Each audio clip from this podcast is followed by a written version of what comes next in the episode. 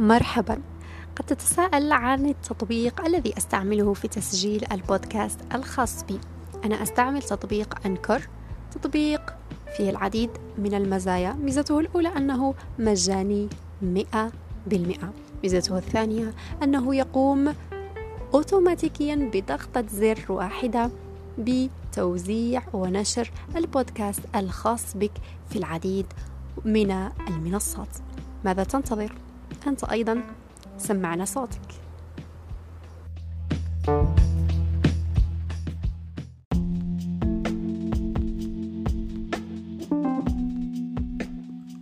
السلام عليكم ورحمة الله تعالى وبركاته.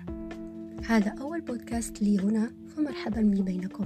سأتطرق في هذه السلسلة إلى مجموعة من مراجعات الكتب القيمة والتي تحمل الكثير والكثير من الدروس. أول كتاب معنا هو كتاب من الذي حرك قطعة الجبن الخاصة بي. لنبدأ أولا بتلخيص قصة الكتاب. الكتاب يتحدث عن أربعة شخصيات يوجدون في متاهة. شخصيتان هما قزمان إهم وهاو وشخصيات أخرى هما الفأران سكوري وسنيف.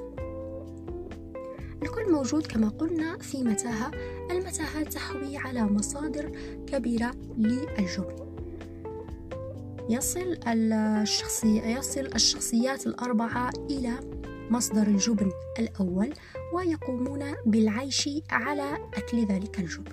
في يوم من الأيام يستيقظ الأربعة على واقع أن الجبن قد اختفى تماما. هو لم يختفي كما ظنوا وإنما كان يتناقص تدريجيا إلى أن انتهى. فهنا تظهر آه، ردة فعل كل شخصية على حسب ما تحمله ما تحمله من أفكار داخلها حيث.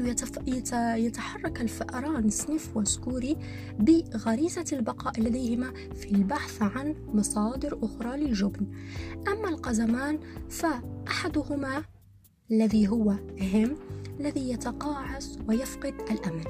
أما القزم الثاني فإنه يقوم بالبحث عن حلول هو يتأخر ليس مثل الفأرين اللذان آه، يتحكمان بالأمور بسرعة وإنما هو تأخر لكنه أقلع في النهاية. المهم أن الفأران في النهاية يجدان مصدر جديد للجبن. القزم يهم يظل فاقدا للأمل ويفقد آه، أمل الحياة وما إلى ذلك.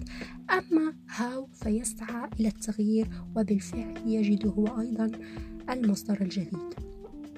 هناك الكثير من العبر والدروس التي نستخلصها من هذه القصة ستجدونها إن شاء الله في الجزء الثاني من هذه المراجعة. دمتم بخير. thank you